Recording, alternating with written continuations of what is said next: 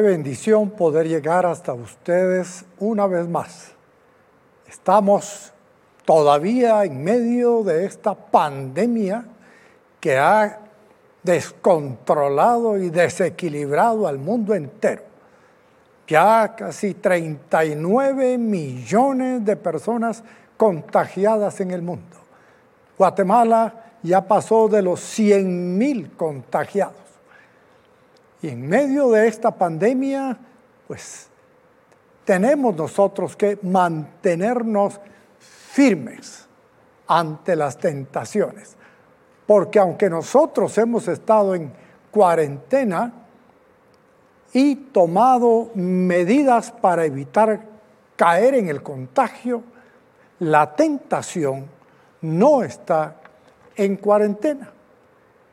Y a los cristianos principalmente les hago el llamado en este último tema de esta serie de tres que hemos llamado tentaciones de pandemia para no caer en la tentación. Jesucristo dijo, estén alertas, vigilantes, oren para no caer en la tentación. Y en la oración del Padre nuestro nos dijo, líbranos del mal y no nos dejes caer en la tentación. Podemos caer en dos tipos de tentaciones. Una la llamamos los pecados de comisión. Son todos los pecados que cometemos. Matamos, mentimos, robamos, fornicamos. Esos son pecados llamados de comisión. Los cometemos en contra de Dios y en contra del prójimo. Pero luego están los pecados de omisión. Esos son aquellos en los que pecamos al dejar de hacer lo bueno. Santiago dice, el pecado está en aquel que sabe hacer lo bueno y no lo hace. Y es muy importante que nosotros nos pidemos de no caer en la tentación. Hemos hablado de varias tentaciones. En la última prédica sobre esta serie, hablamos sobre tres de ellas. Dejar de leer la Biblia. Esa es una tentación en la que podemos caer. Podemos entretenernos en muchas otras buenas lecturas, podemos entretenernos en muchas otras actividades, en el teletrabajo o el home office o como querramos llamarlo, y se nos olvida leer la Biblia. Pero es importante alimentarnos de la palabra del Señor todos los días leyendo por lo menos un capítulo diario, mejor si lo hacemos en compañía de la familia, o de la célula o de amigos. Segunda tentación, dejar de ayudar al necesitado. Pablo nos dijo en Hechos 20, 25, perdón, 20, 35, con mi ejemplo les he mostrado que es preciso trabajar duro para ayudar a los necesitados. Recordando las palabras del Señor Jesús, hay más dicha en dar que en recibir. Dejar de apoyar la obra de Dios es otra tentación. A veces porque vemos que hay un poco de apretura o tememos que puede haber un poco de apretura financiera, empezamos a recortar en donde no debemos de recortar.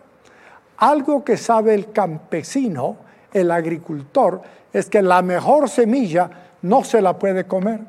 Esa es para sembrarla. Si no la siembra en la tierra, no tendrá cosecha futura.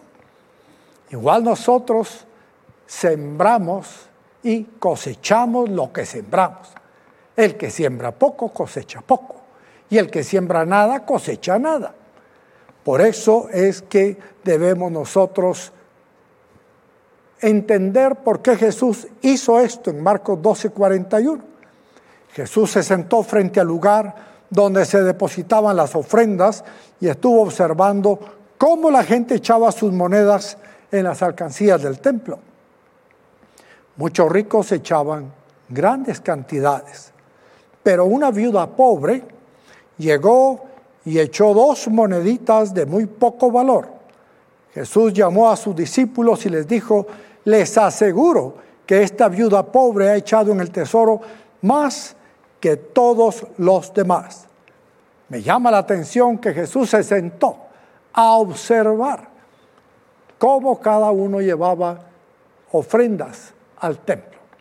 Sigue hoy Jesús atento, observando cómo cada uno de nosotros llevamos nuestras ofrendas al templo, nuestros diezmos para honrar a Dios, para reconocer que estamos buscando primero el reino de Dios y su justicia y las demás cosas vendrán por añadidura. Vestido, alimentación, vivienda, todo es secundario. Primero es obedecer a Dios nuestro Señor. Así que no dejemos de leer la Biblia, no dejemos de ayudar al necesitado y no dejemos de sostener la obra de Dios.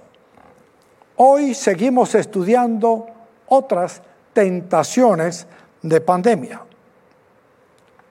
Y esto es muy importante. Podemos caer en la tentación de dejar de orar por un milagro. Es una lástima que algunos creyentes a veces caen en un enfriamiento tal que dejan de orar por un milagro. Y eso nos hace pensar en la primera tentación que mencionamos en esta serie. No dejen de congregarse como algunos tienen por costumbre, sino tenemos que buscar congregarnos, porque unos a otros nos ayudamos, unos a otros nos animamos, unos de otros aprendemos y vemos cómo Dios obra haciendo el milagro en la vida. Y por eso no dejemos de orar por un milagro. Yo no sé por qué ha estado orando usted, pero sea lo que sea, no se desanime. Dios hará que ese hijo pródigo que se alejó de Dios y de su casa sea transformado y retorne al hogar. Dios hará que ese trabajo que usted necesita se lo ofrezca. Dios hará que esa deuda que usted tiene le faciliten el pago. Dios hará que esos deudores que usted tiene le paguen lo que le deben. Oremos por un milagro de lo que sea. Veamos el ejemplo bíblico. Segunda Samuel 12, 15 dice, dicho esto, Natán volvió a su casa y el Señor hirió al hijo de la esposa de Urías, que la esposa de Urías le había dado a David.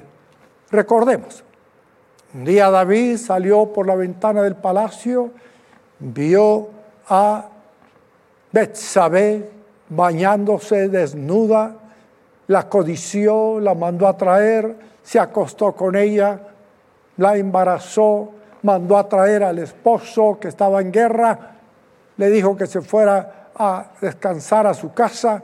Este militar se quedó en el pasillo del palacio, nunca fue a acostarse con su mujer para echarle a él la responsabilidad del embarazo.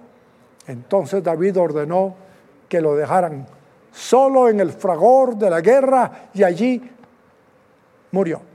Luego él tomó a Betsabé como su mujer delante de todo Israel e hizo una buena obra a los ojos de todo el mundo, pero había cometido adulterio, había cometido homicidio y de eso le habló el profeta Natán. Por eso dice, dicho esto, esto fue lo que le dijo, que él había caído en pecado. Natán volvió a su casa y el Señor hirió al hijo que la esposa de Urías le había dado a David. Ese embarazo por el cual hubo tanto drama en la vida de David, produjo un niño, pero el juicio del Señor vino sobre el niño. El niño fue herido por Dios y el niño estaba enfermo.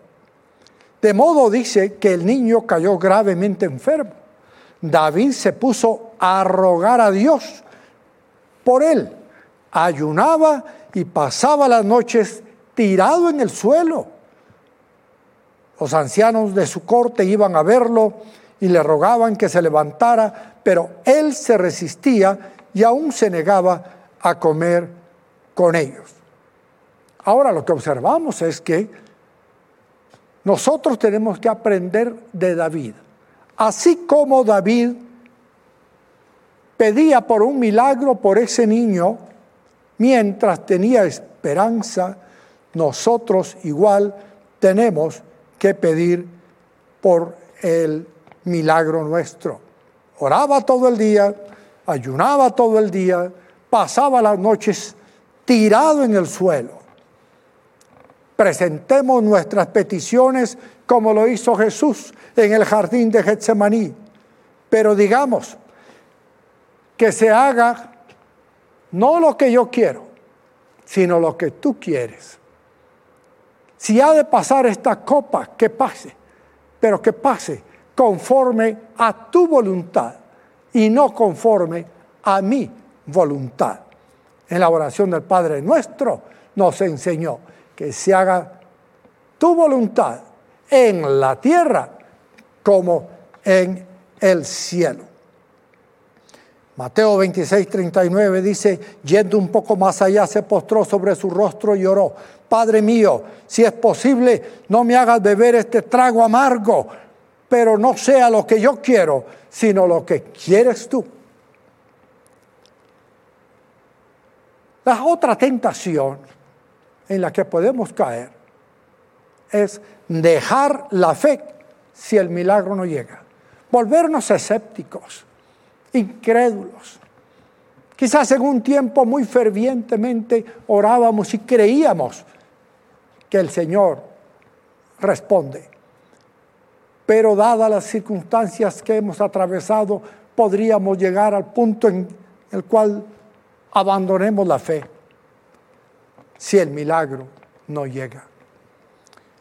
Recordemos que cuando Dios responde, responde sí, responde no o espera.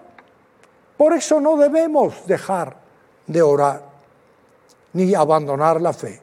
En 2 Samuel 12, 18 dice, siete días después el niño murió. Los oficiales de David tenían miedo de darle la noticia, pues decían, si cuando el niño estaba vivo le hablábamos al rey y no nos hacía caso, ¿qué locura no hará ahora si le decimos que el niño ha muerto? Pero David, al ver que sus oficiales estaban cuchicheando, se dio cuenta de lo que había pasado y les preguntó, ¿ha muerto el niño?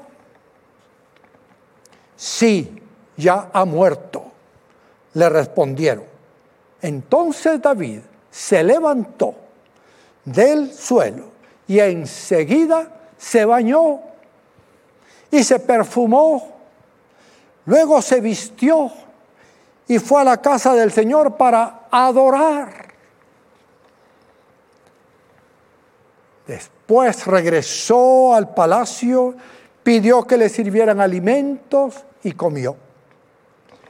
¿Qué forma de actuar es esta? Le preguntaron sus oficiales. Cuando el niño estaba vivo, usted ayunaba y lloraba. Pero ahora que se ha muerto, usted se levanta y se pone a comer. David respondió, es verdad que cuando el niño estaba vivo, yo ayunaba y lloraba pues pensaba, ¿quién sabe? Tal vez el Señor tenga compasión de mí y permita que el niño viva. Pero ahora que ha muerto, ¿qué razón tengo para ayunar? ¿Acaso puedo devolverle a la vida? Yo iré a donde Él está, aunque Él ya no volverá a mí. Y es una gran verdad. Todos vamos a fallecer y nos reuniremos con nuestros hermanos en la fe, en la presencia del Señor.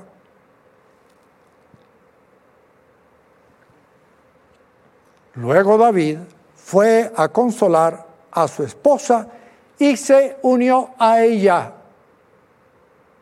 No se vino al piso, no cayó de bajón, no se deprimió al grado que rechazó a su mujer y se olvidó de ella, ni le fue a echar la culpa a ella, ni se echó más la culpa a sí mismo. Dios lo había juzgado, Dios lo había castigado, ahora Dios lo había restaurado. Por lo tanto, él tenía que volver a su vida normal. Fue a consolar a su mujer y cuando dice, y se unió a ella, quiere decir que tuvo vida íntima, conyugal, sexual con su esposa. Como consecuencia de eso, Betsabé le dio otro hijo, al que David llamó Salomón.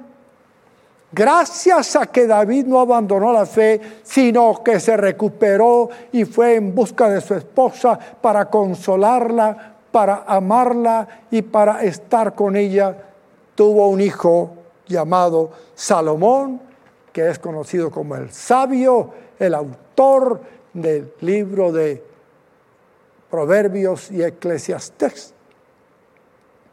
Luego David, dice el versículo 25, y mandó a decir por medio del profeta Natán, que le pusieron por nombre, que le pusieran por nombre Gedidías por disposición del Señor. Hay una frase que no leí del versículo 24 que dice, el Señor amó al niño, a ese recién nacido, Salomón. El Señor amó al niño. Si es algo que debemos nosotros entender es que Dios ama a nuestros niños y Él se preocupa por ellos e hizo de Salomón el hombre más sabio, más rico, más influyente y más poderoso de su época. La Biblia dice en Mateo 24, 13, pero el que se mantenga firme hasta el fin será salvo. Sí, a algunos nos tocarán experiencias duras como las de David, con Betsabé, con Urias Eteo, con la muerte del hijo, con problemas de todo tipo. Pero si mantenemos la fe y logramos estar firmes. Dice Jesús, el que se mantenga firme hasta el fin será salvo. No caiga en las tentaciones. Y si cayó en alguna, levántese. Busque la restauración del Señor. Busque la bendición del Señor. Dios está con usted para ayudarlo a salir adelante. Perdió a un niño, ocúpese del otro. Dios le va a ayudar a seguir adelante. Pida por un milagro mientras hay esperanza. Dijimos que debemos orar por un milagro mientras hay esperanza, pero no solo debemos orar por eso, sino también por fortaleza si el milagro no llega. Y de eso nos da ejemplo David. El milagro del primer hijo con Betsabé no llegó, falleció. Pero eso no lo hizo abandonar al Señor. Por eso leemos el libro de los Salmos y nos encontramos con toda la manera de sentir, de pensar, de actuar de David en toda su vida.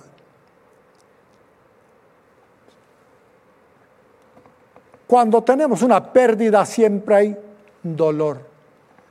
Toda pérdida causa dolor. Usted pierde un carro, le duele. Usted pierde un reloj, le duele. Usted pierde un negocio, le duele. Pierde un examen, le duele.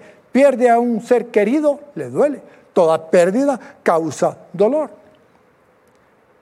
Pero oramos mientras hay esperanza. Cuando sabemos que ya no hay esperanza, pues sigamos el ejemplo de David. Enseguida se bañó, se perfumó, pidió que le sirvieran los alimentos y comió. Dijo, ahora que ha muerto, ¿qué razón tengo para ayunar? David aceptó la voluntad de Dios en medio de su pecado y se ocupó en seguir adelante. Se ocupó en restaurar su fe, su hogar, su vida. Daniel 3:16 dice que Sadrach, Mesach y Abednego le respondieron a Nabucodonosor, no hace falta que nos defendamos ante su majestad. Se nos arroja, si se nos arroja al horno en llamas, el Dios al que servimos puede librarnos del horno y de las manos de su majestad. Pero aún si nuestro Dios no lo hace así, sepa usted que no honraremos a sus dioses ni adoraremos a su estatua. Esa convicción de Sadrach, Mesach y Abednego debemos tener nosotros.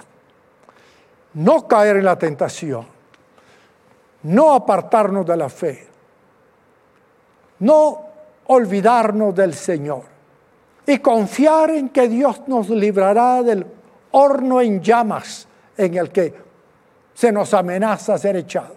Y a estos jóvenes los lanzaron al horno en llamas. Es más, los que los lanzaron fueron muertos por el calor que salía del horno. Pero estos muchachos allí no se les quemó ni un solo cabello.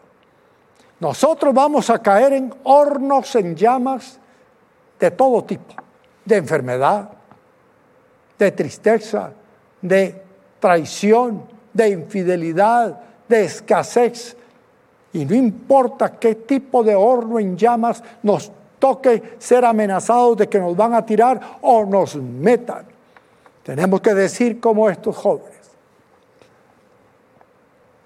El Dios al que servimos puede librarnos del horno y de las manos de su majestad. Pero aun si nuestro Dios no lo hace así, sepa usted que no honraremos a sus dioses ni adoraremos a su estatua. Y la tercera tentación, dejar de conectarnos y animar a nuestros amigos.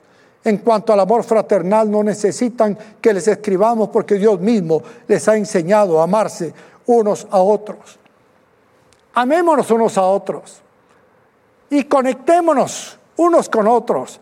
Ayudémonos no dejemos de conectarnos a la célula ni al Frater Life. Qué importante es que llamemos a alguien para ver cómo está, para preocuparnos por él y para animarlo a seguir conectado en la fe con nuestro Señor. Así que no dejemos de conectarnos y animar a nuestros amigos. Y en cuarto lugar, dejar de poner su mirada en Jesús.